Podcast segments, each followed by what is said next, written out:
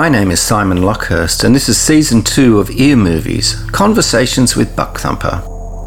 I was lucky enough to be invited to the Torres Strait on a number of occasions to work on two series of radio plays for Queensland Health.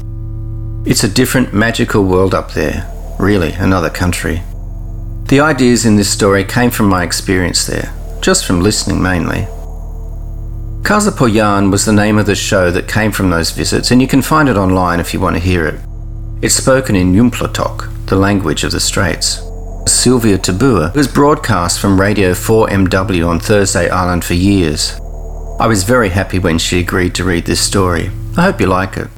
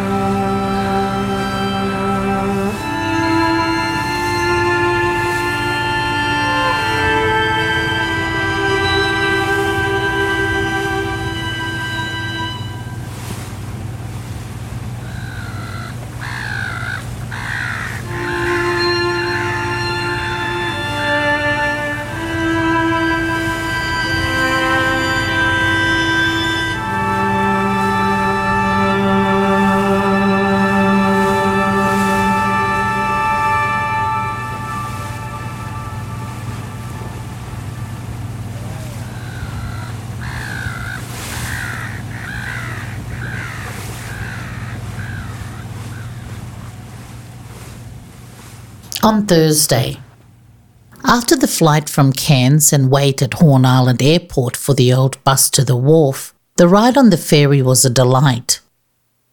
The hiss of the sea against the hull, the blue sky, the warmth, the occasional spray of water. Danny Kitchener almost regretted taking out his laptop and checking his email. The other passengers heading to Thursday Island were a mix. There were two family groups and two island men chatting away. Then there were a couple of backpackers and a few professionals who Danny guessed were government officials and health workers. Danny sat by himself. Only one other person, a young island woman, also sat alone. After a while, Danny noticed she was crying. He wondered if he should ask if she was all right. When he glanced over a few minutes later, her cheeks were dry again. She turned towards him, but he quickly averted his eyes. The ferry docked and he waited about 10 minutes for his lift. You must be Danny. Uh huh. I'm taking you to your hotel. The meeting's at 10 tomorrow. Sure, Danny said. So which one are you? The driver asked. Huh? Danny replied. The driver was young with dreadlocks and a bright shirt. A smile of wide, white teeth shone out from his dark skin. There are only three kinds of workers who come here missionaries, mercenaries, and madmen. Which one are you? Danny couldn't answer. His lack of reply seemed to discourage the driver from saying more. They reached the hotel a couple of minutes later. I'll see you tomorrow. I'll pick you up at 5 2, okay? The car drove away, leaving Danny to find his room. In the afternoon, he walked up to the Greenhill Fort and then visited Gab Titui, the Cultural Museum. He spent the rest of the day on emails and preparing the agenda for his meeting in the morning. Dinner was good. He had fish and salad, and he turned in early, tired after his trip from Brisbane.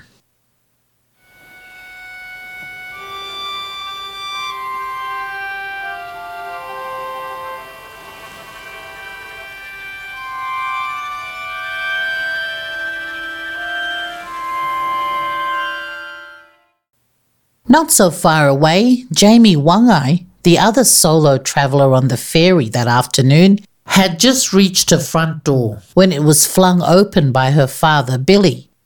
He wrapped her up in his arms, perhaps too hard. Oh, Dad! He took a step back to look at her. You staying long? he asked. She shrugged. Billy ushered her indoors. It's good to see you, my girl. How's it going down in Brisbane? I'm passing my exams and the store wants to promote me, so I must be doing something right. What about you? Same old, same old, you know, Billy said. She started crying, and Billy reached out and put his arms around her again, more gently this time. I didn't know if you were going to come, he said. It's so hard without Mum, she told him. The ferry was real bad. All I wanted was for her to be waiting for me. They sat down at the small kitchen table. It's too quiet around here now, he said. As if to prove him right, there was silence between them for a while. Eventually, Jamie spoke again.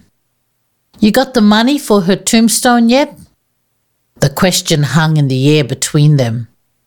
Billy looked out the window and then back at Jamie. It's been real hard, daughter.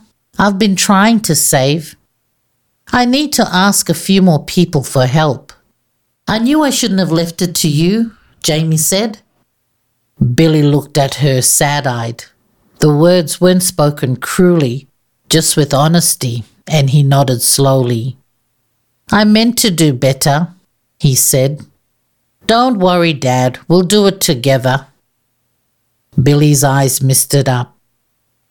Don't you start, Jamie said. You'll have us both emotional wrecks. Billy opened the kitchen drawer. He pulled out something wrapped in brown paper. Jamie held the parcel. She made a show of trying to work out what it was by feeling through the paper. Is it a puppy, this one? she joked. Billy laughed. Go on, open it. Jamie ripped the paper apart, smiling.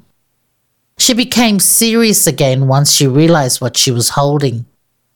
It's Mum's angel, it was made of blue ceramic and about as big as a mango. It had been broken and carefully glued back together, although a few pieces, including one wing, were missing. She put it down on the table and looked away. Don't you want it? her father asked. Of course I want it. She was holding it when she collapsed. It smashed. I tried to find all the pieces, he said. It must have taken you hours to glue it back together. A fair while, yeah, he said. She looked at the damaged thing and picked it up again. It was Mum's favourite, she said. Because it reminded her of you, her father said. I was so upset it was broken. I know, daughter, she cried again for a couple of minutes. Hey, I got something else to show you, he said after a while. He led her out to the back door towards the side fence and pointed. What's that? she asked. Under a low palm tree sat a garden gnome made of concrete. Its hat and shirt were painted green, and its shorts were bright red. I found him on the beach yesterday, Billy was smiling, but Jamie still looked serious. Thought it might be a bit of company, you know, he said. Jamie shook her head. I've heard about these things. Once they get in, you can't get rid of them. Billy looked at the gnome. He thought it looked happy standing there silently with its shiny red nose.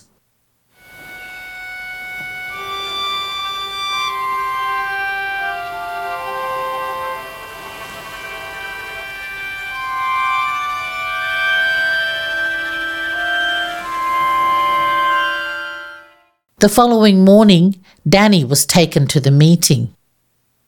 It was in the community centre, a decent sized hall, timber lined, with a small stage at one end. Some trestle tables had been set up with plastic chairs around them. About half of the chairs were empty. A tall woman came over to Danny. I'm Auntie Mary. There's a few can't make it and some are running late. Morning tea is at 11, so we better get started. Danny prepared to say his opening remarks. Auntie Mary cleared her throat. Auntie Hen, will you do the welcome prayer? Danny sat down quickly as Auntie Hen stood. Almighty God, please bless this meeting today with your bounty and love, and welcome to Danny who has come to assist us. Please keep him safe in Jesus' name. Amen. A low mutter of amens to which Danny contributed. It was the first time he'd said amen since he was a child. He sat still and then realized their eyes were turned to him. Hi, he said. Thanks, Mary. Thanks, Hen. My name's Danny Kitchener. I work for the Department of Premier and Cabinet in Brisbane. The Towards Tomorrow strategy, which the Premier intends to launch later this year, includes a wide ranging community consultation. The Premier is very keen to hear your thoughts on what can be done to resolve the situation. Auntie Mary stood again. On behalf of the Association of Aunties, I want to thank the Premier for her interest. I think there's a lot we can achieve if we work together and if the government is prepared to commit the necessary resources. Danny looked at her. She stared back at him. My understanding is that the Premier is prepared to commit considerable resources, Danny told her. The Premier has asked me personally by email to consult with you so we can find a synergy to fix the problem permanently. Auntie Mary sat down. But then Auntie Hen stood up.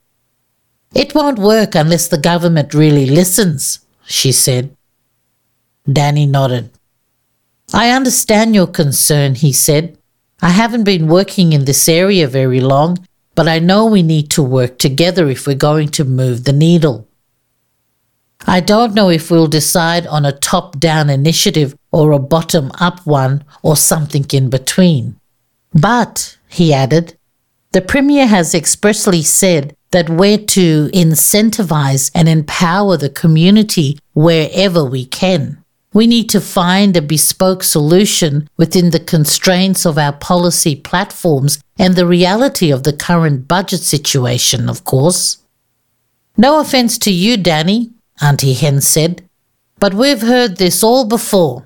Government men and women come here all the time with some great program. They say it's going to do this and that. A heap of promises are made and everything's supposed to end up rosy. But then the project suddenly ends, or the minister changes, or the director goes on extended leave, or the funding disappears, and we're right back where we started. Danny nodded again. This project is not going to disappear, he said. It's not the first time we heard that, Auntie Hen said. And when they disappear, we're not quite back where we started. We become less trusting. There was a general consensus that cynicism grew as trust was lessened. We're not going to let that happen, Danny said. The Premier is aware of your concern and has been very specific that it's going to be different this time. We're looking for an agile and sustainable return on investment that's going to become the new normal. Danny described how important this project was for the Premier and the email he'd had from her describing how she'd reflected on the situation and the need to find a next generation solution. He started talking about avoiding the low hanging fruit for the more difficult mangoes higher up the tree. He mentioned an accordion management plan and the need to unpack previous failures. He went to add something about low hanging mangoes again, but found he was hopelessly lost in his metaphor. Fortunately, he was interrupted by a knock on the door. He looked over to see two young women standing there holding large platters. They were ushered inside and took off the glad wrap. Time for a break, Auntie Hen said. The trays were full of sandwiches and tropical fruit. Do you like actual mangoes, Danny? Auntie Mary asked.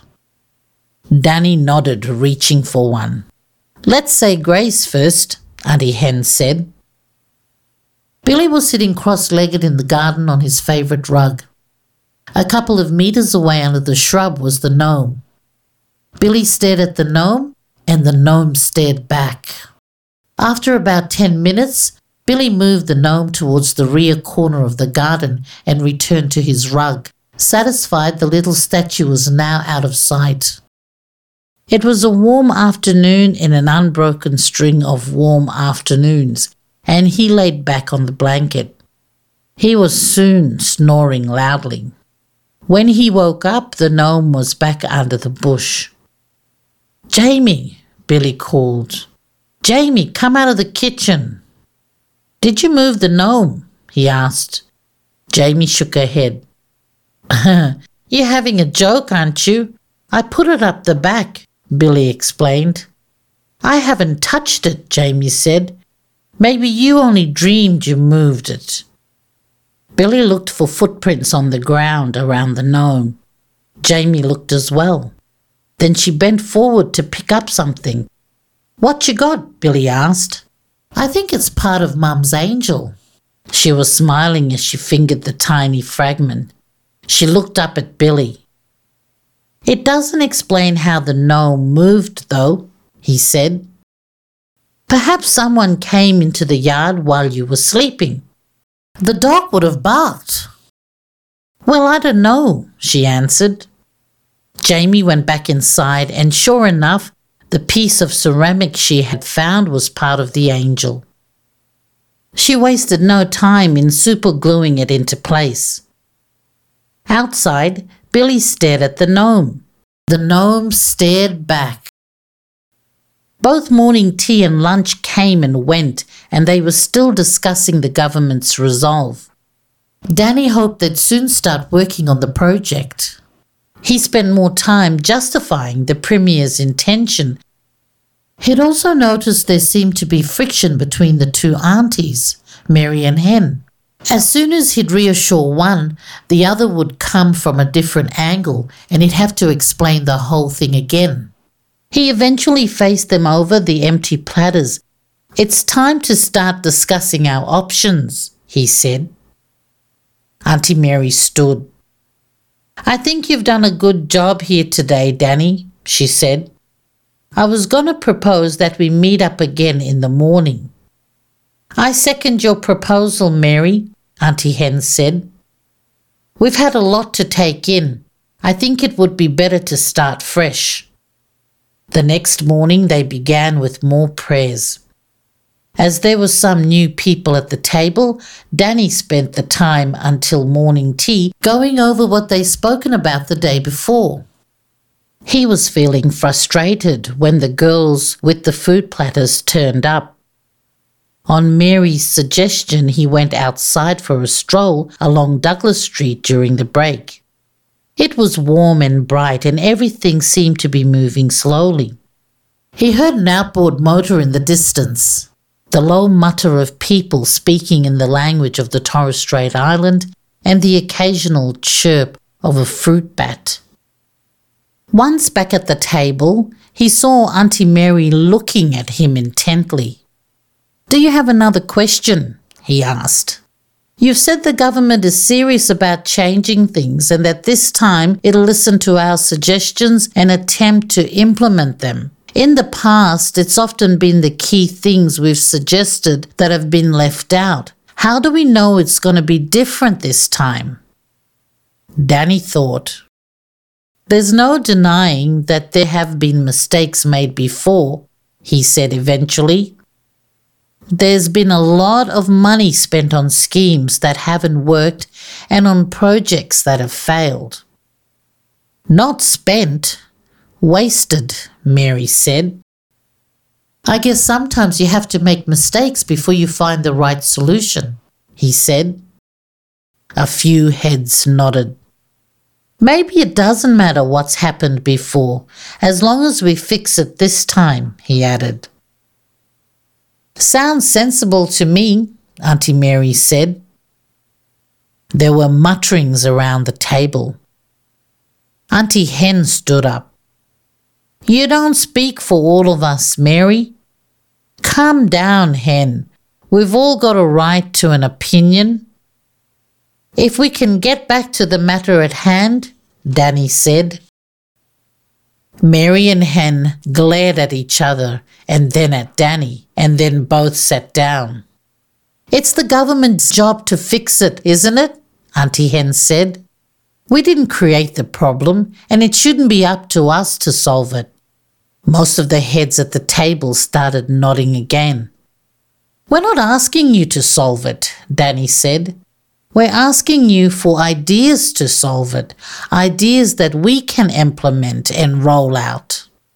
You're asking us to do something the government hasn't been able to do with millions of dollars, probably billions of dollars over the years, Hen said.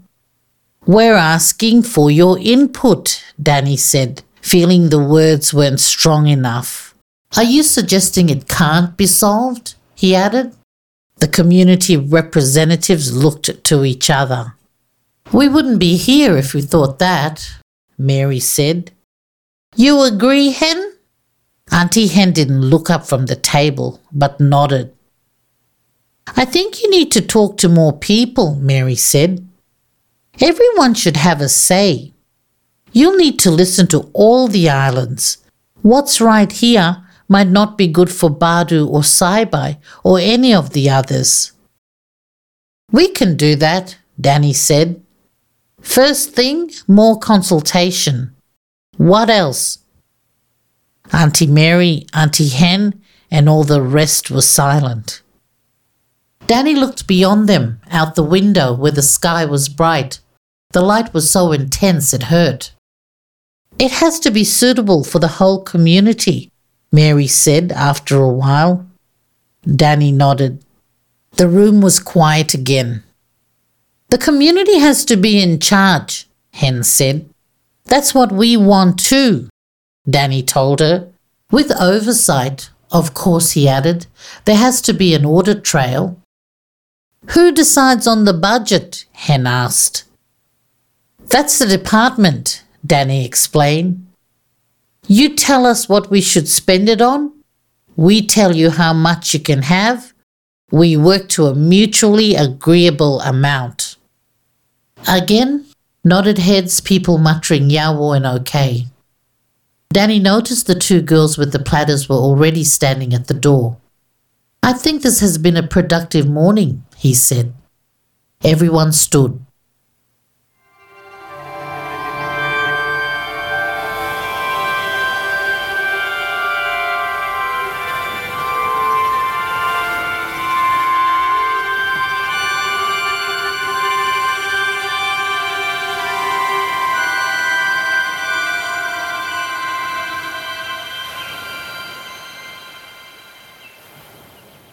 That night, Billy went for a walk. He reached the hospital and found a sheltered spot. He unzipped his backpack and took out the gnome. He couldn't see anyone around.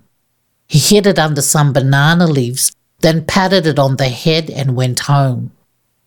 He told Jamie what he'd done, and she told him he was mad and then went to bed.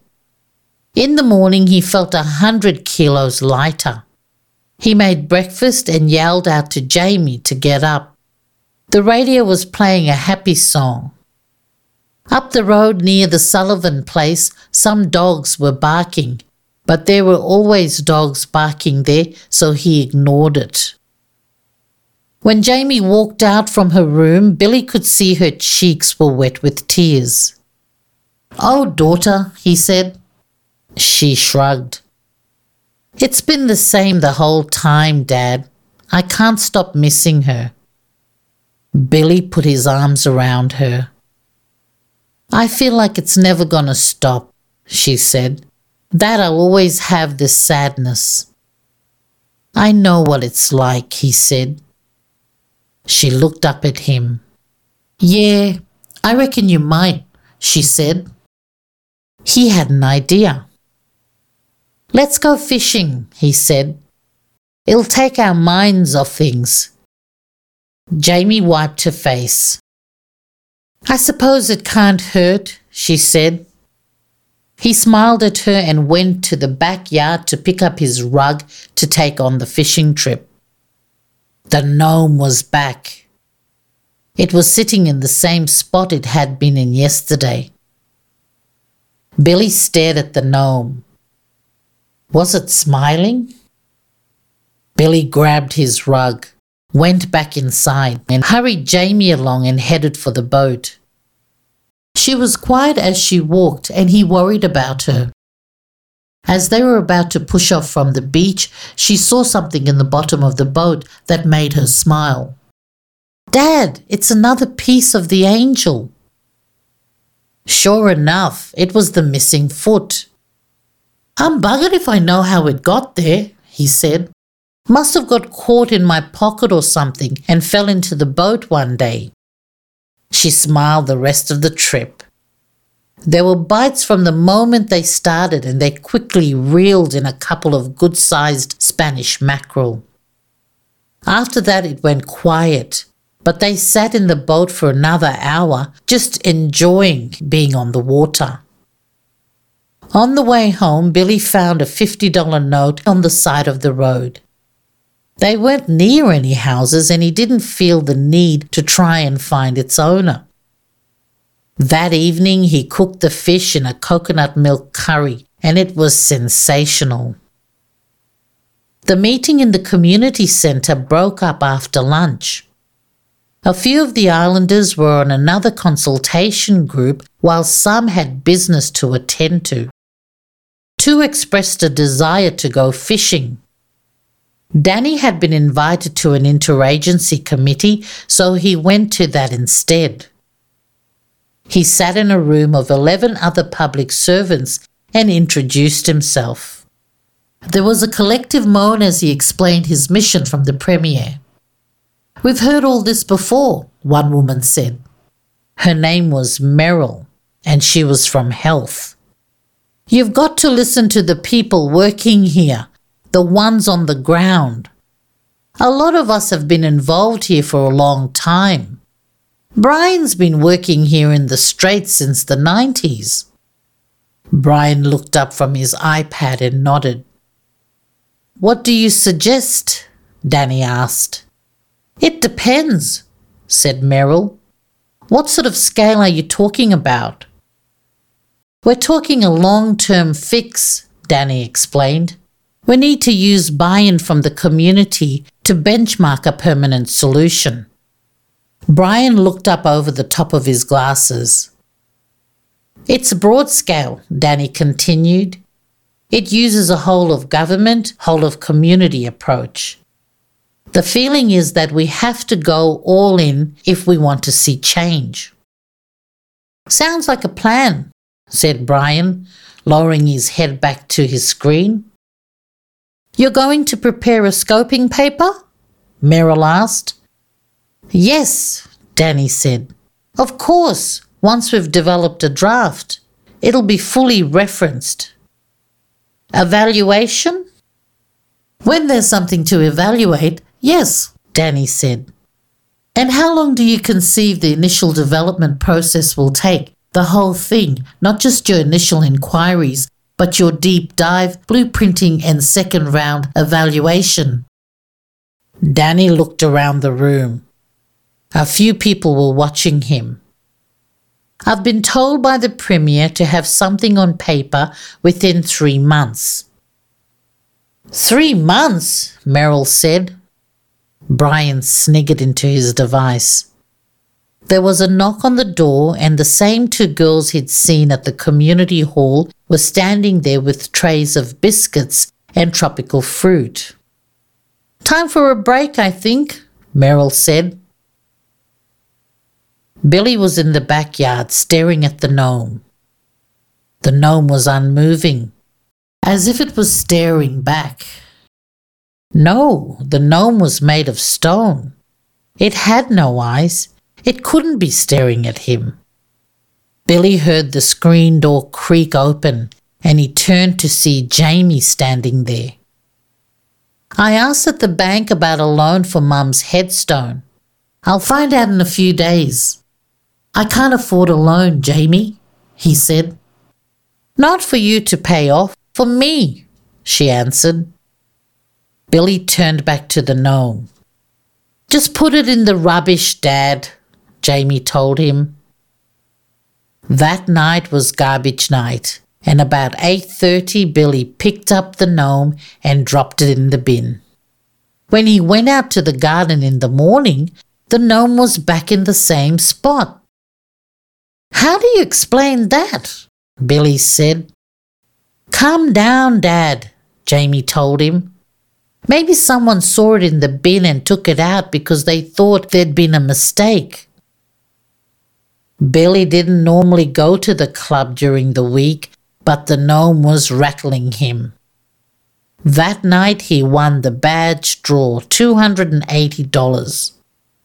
He shouted a few drinks and paid a few debts, but left while he still had money in his pocket. Once home, he went in the garden and looked closely at the gnome. What's going on, you pointy headed bastard? he asked. The gnome sat silently in the shadows.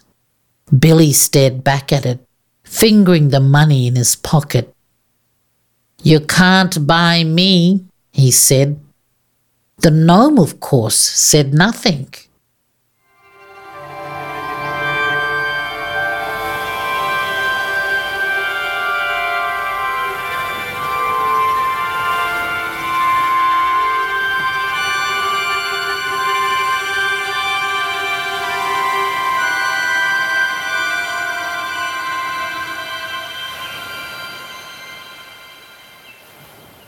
There were some new faces in the meeting the following morning.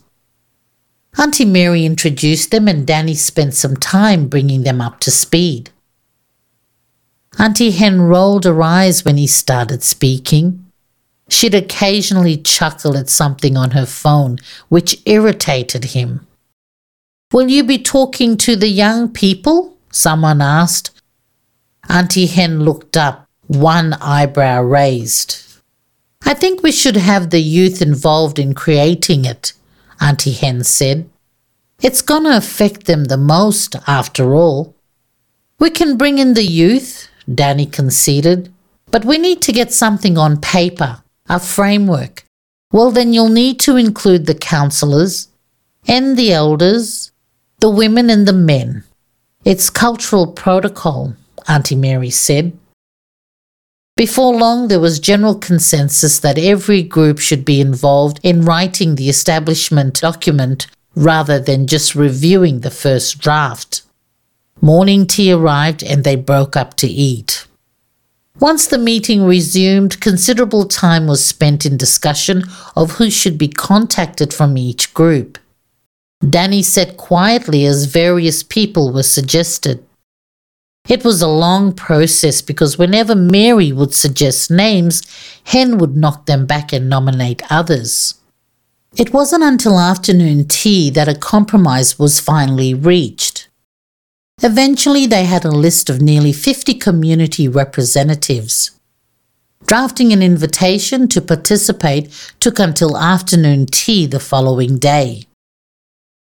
If we distribute this tomorrow, we can meet next week, Auntie Mary said. The weekend was still two days away, but it made sense to postpone getting together again until Monday. On Friday, with time to kill, Danny walked right around the island, which took a couple of hours. Then he went back to his hotel and logged into work.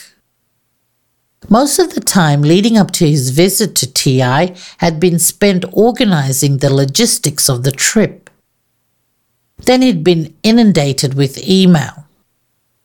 Now there were only a few. He slowly shut the lid of his laptop and prepared for a slow weekend. Billy felt surprisingly nervous about putting the gnome in a sack, like he was kidnapping a child.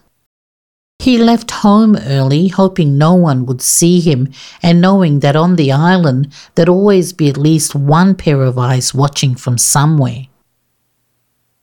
He reached his little boat and dumped the sack unceremoniously in the front. He looked behind him, but except for a white man on a distant bench, he couldn't see anyone. He scanned the water in front. There were a few small ripples in the morning breeze, but the swell wasn't anything to worry about. He dragged the boat down to the shore and pushed off. The motor started third go, and he was soon on his way. Danny sat on a bench overlooking the water. He watched as someone in a tinny headed south. With the wind in his face, he had two more days with nothing to do and wondered how he'd fill them. After about 15 minutes, Billy slowed the boat. A couple of gulls swooped and shrieked. Although he was a long way off the island, he again made sure he wasn't being watched. Then he dropped the sack into the sea. Sorry, little mate, he said, then added, You'll be right. He had an image of the gnome being checked out by nosy fish. He watched the gulls splashing into the water. No sense in being out here and not throwing in a line, he thought. The birds were diving on bait fish, and sure enough, he quickly hooked a couple of decent barramundi. Jamie was in the kitchen when he came home. I thought you were going to take the gnome with you. What? Billy asked. The gnome in the garden. Weren't you going to dump it in the water? Why'd you leave it behind? Billy ran outside, and sure enough, in the usual spot, the gnome was sitting as still as ever. Little bastard, hissed Billy. As usual, the gnome remained silent. Someone's got to be playing a trick, he told Jamie. But who? You, Billy said. You swapped it for a rock before I left, or you brought a few of them with you to play a trick on your old man. What are you talking about? Jamie asked. I didn't even know about the gnome when I left to come up here. How many did you bring with you? Billy asked. They're made of concrete. You have any idea how much the excess baggage charge would be? Jamie said. Billy pushed past Jamie and went into a room. He didn't have to look for more than two minutes to know there was nowhere Jamie could be hiding gnomes. If you're done now, do you want me to cook these fish? Jamie asked. Billy shook his head. I'm not hungry, he said. He went to the garden and sat on the rug. What do you want? he asked the gnome. The gnome didn't reply. What do you bloody want? Saturday was long. There were always jobs to do when Danny was at home, but there was nothing in his hotel room that needed attending to. He went and sat for a while on the shoreline, watching the water. It was relaxing to sit there absorbing the sights. The warmth helped. Brisbane was a comfortable climate, but the tropics took it to a new level. He was wearing a thin shirt, shorts, and thongs, and that was all he needed. He sat for an hour without realizing any time had passed. He decided that more leisure was in order, so he booked a trip to the Friday Island Pearl Farm for the following day. Next morning, he walked to the wharf and didn't mind the wait for the small boat that took him on the half an hour trip. I've left Thursday on Sunday for Friday, he thought, smiling. Jamie wasn't a great fan of barramundi and took them into town thinking she might be able to get a few dollars for them. She ran into Auntie Mary and they chatted for a while, and Mary suggested she go and see Charlie Green, who was a well known barra lover. Although Charlie didn't have any cash, he traded the barra in a deal Jamie was happy with. On the way home, not far from her house, in the gravel of the driveway, she saw another tiny piece of angel. Finding it made her even happier.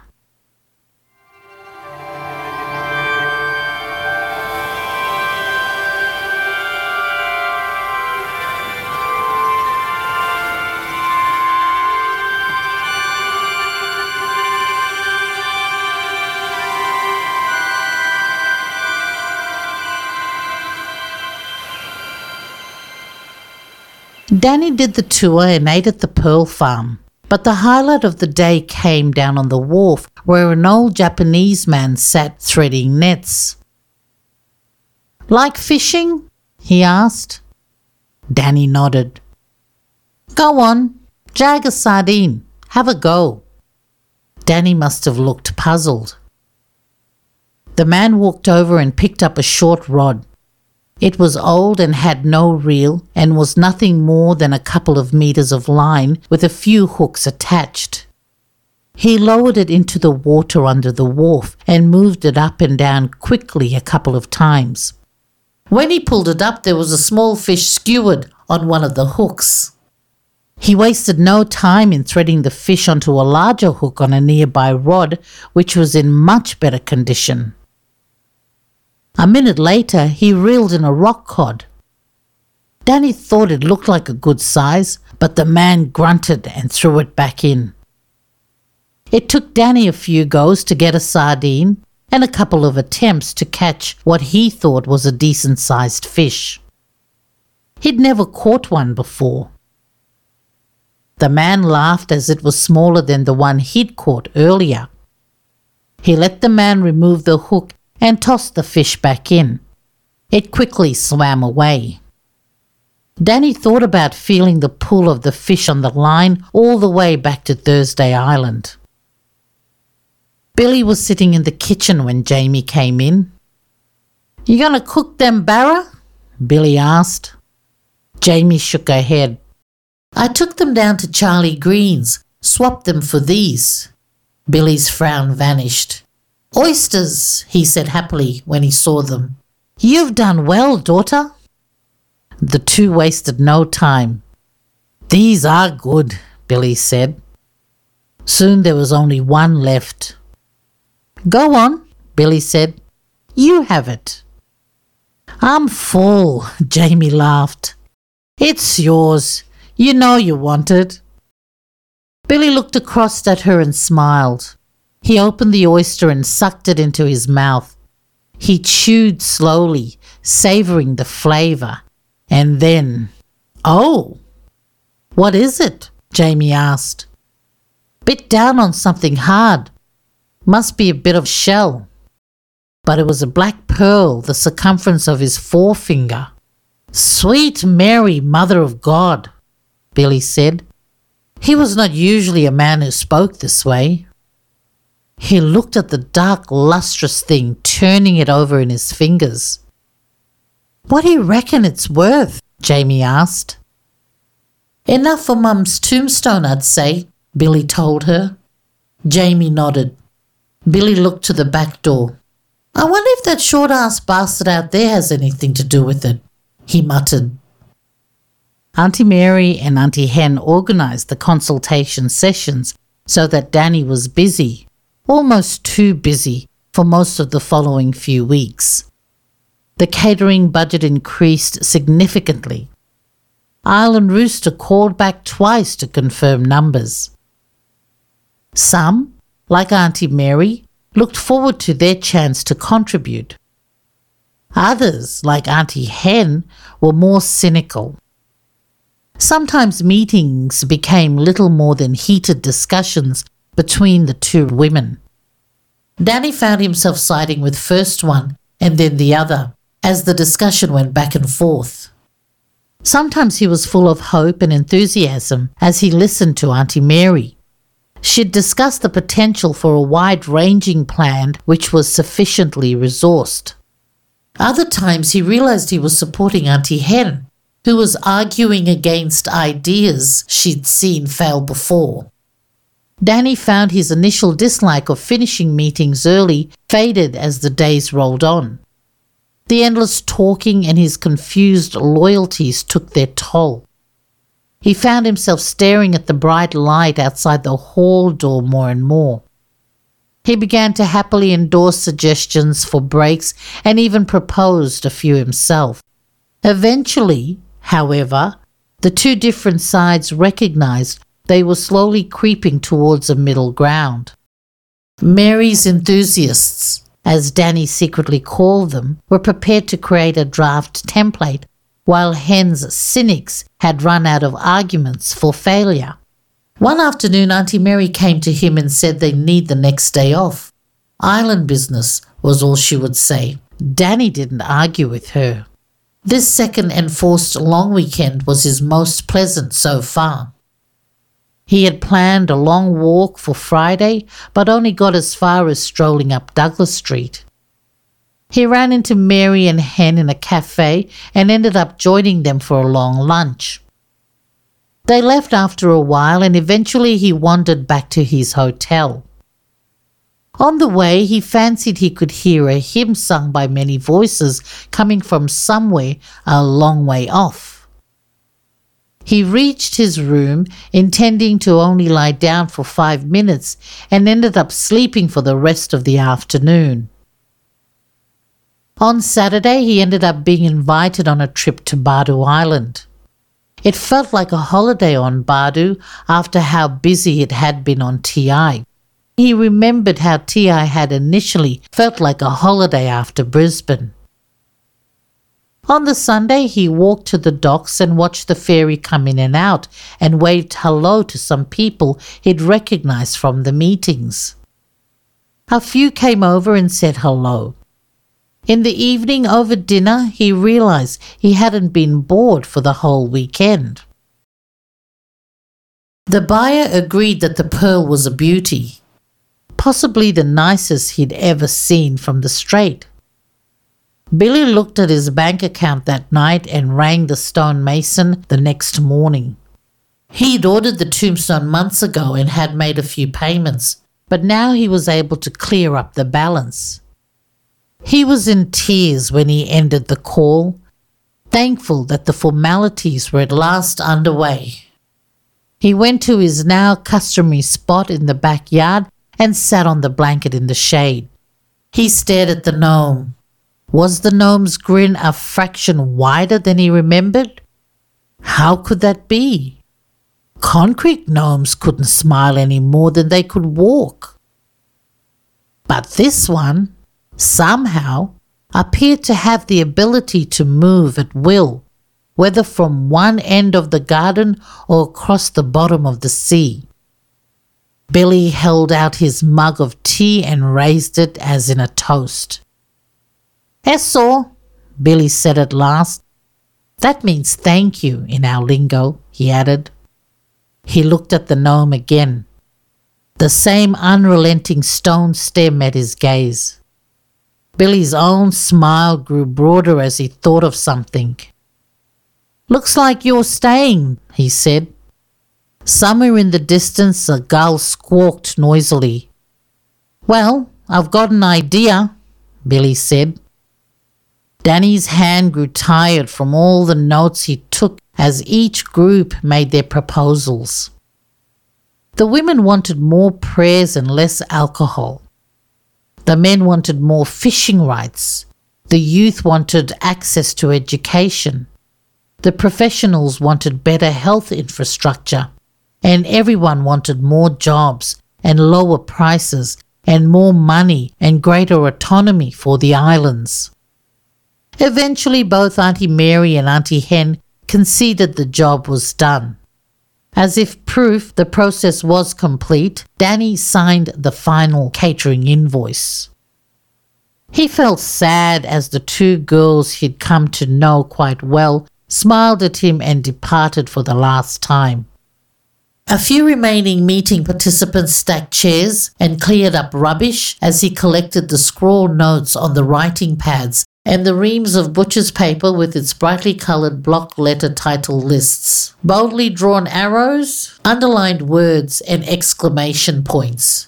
He wondered how on earth he'd ever compile them into a discussion paper.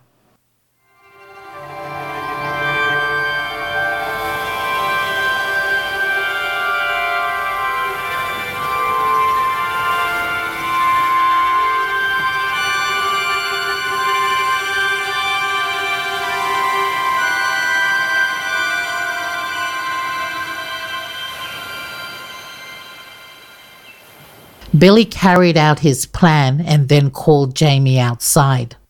Come and see, he said. Minna Deadly, Jamie told him. That looks good, Dad. I know, he agreed.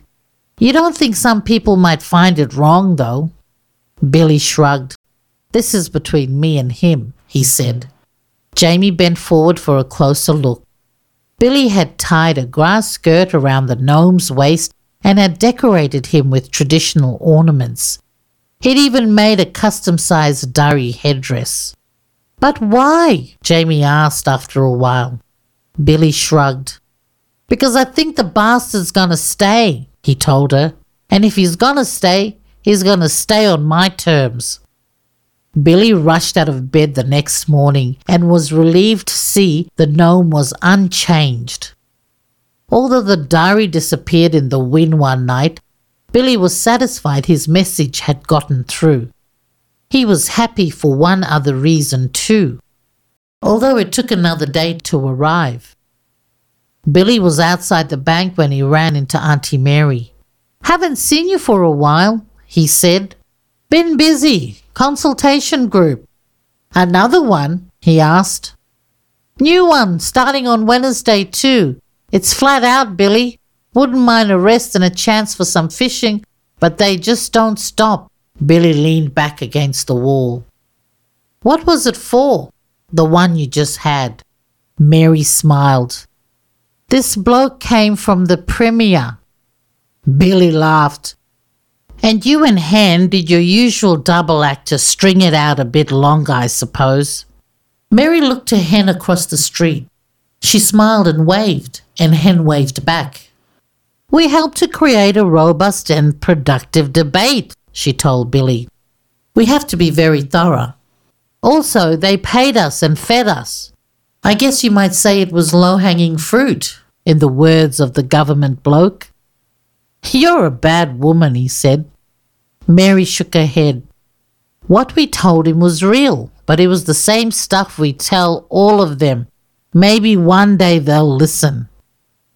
Billy looked across the road where Auntie Hen was talking to some people.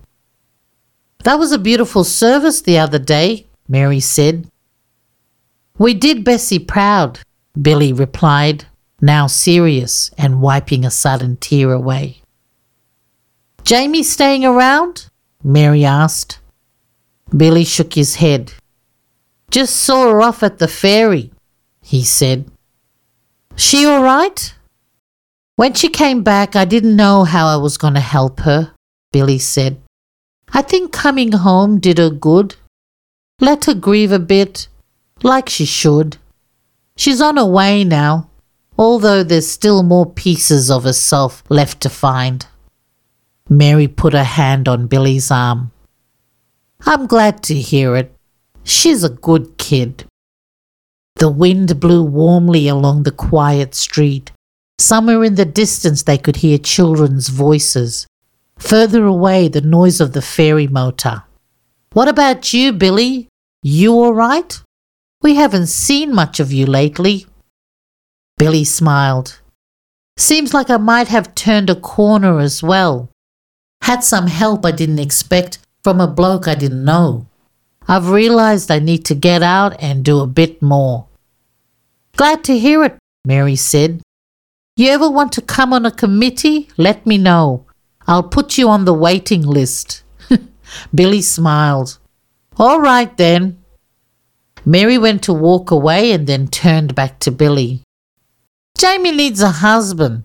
That's what she needs now. Reckon you might be right, Billy said.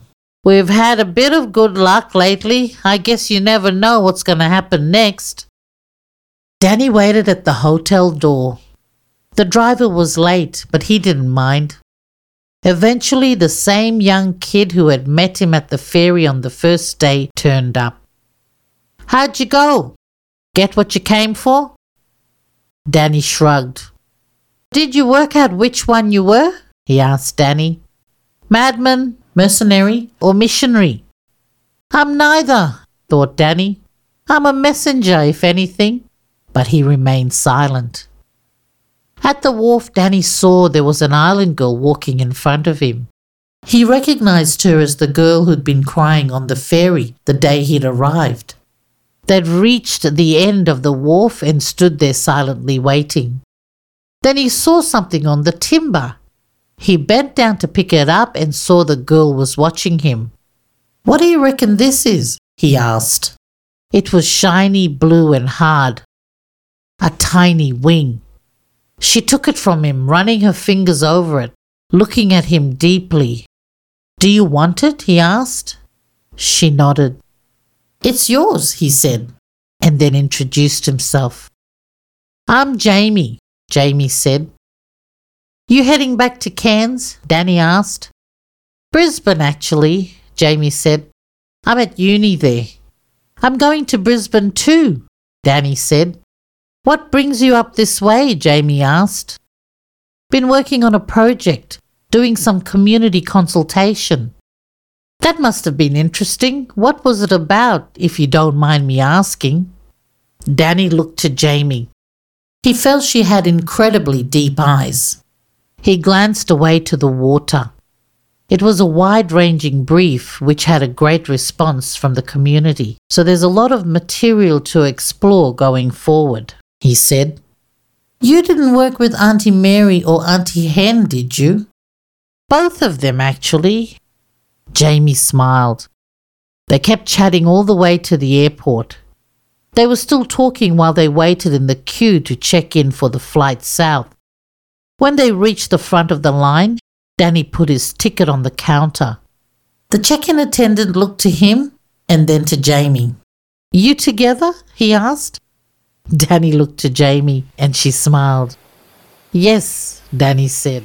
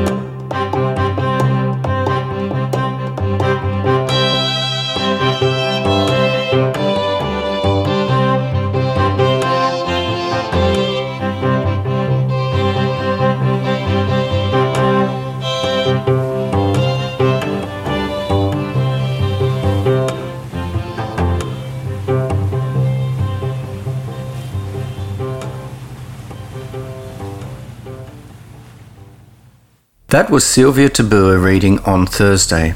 It was recorded on Thursday Island and was mastered at King Sound Studios. The music was by Trevor Brown. Please check out his website. There's links from earmovies.com. Season 2 of Ear Movies is brought to you in a shameless plug for my audiobook Charlie's Wives, read by Robert Hanson. Based on a true fragment of history, Charlie Brewster writes letters for African American army wives to their husbands at the front during the American Civil War.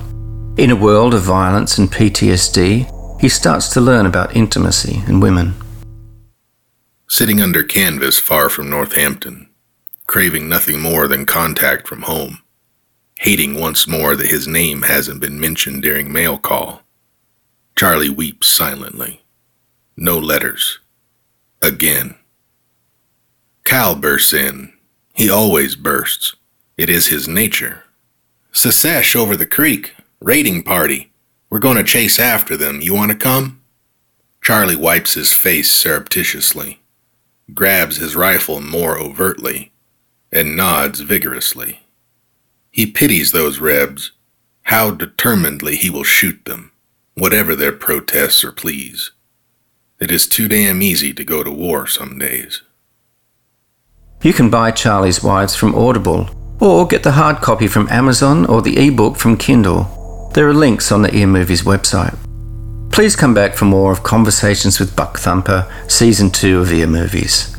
I'm Simon Lockhurst. Thanks for listening.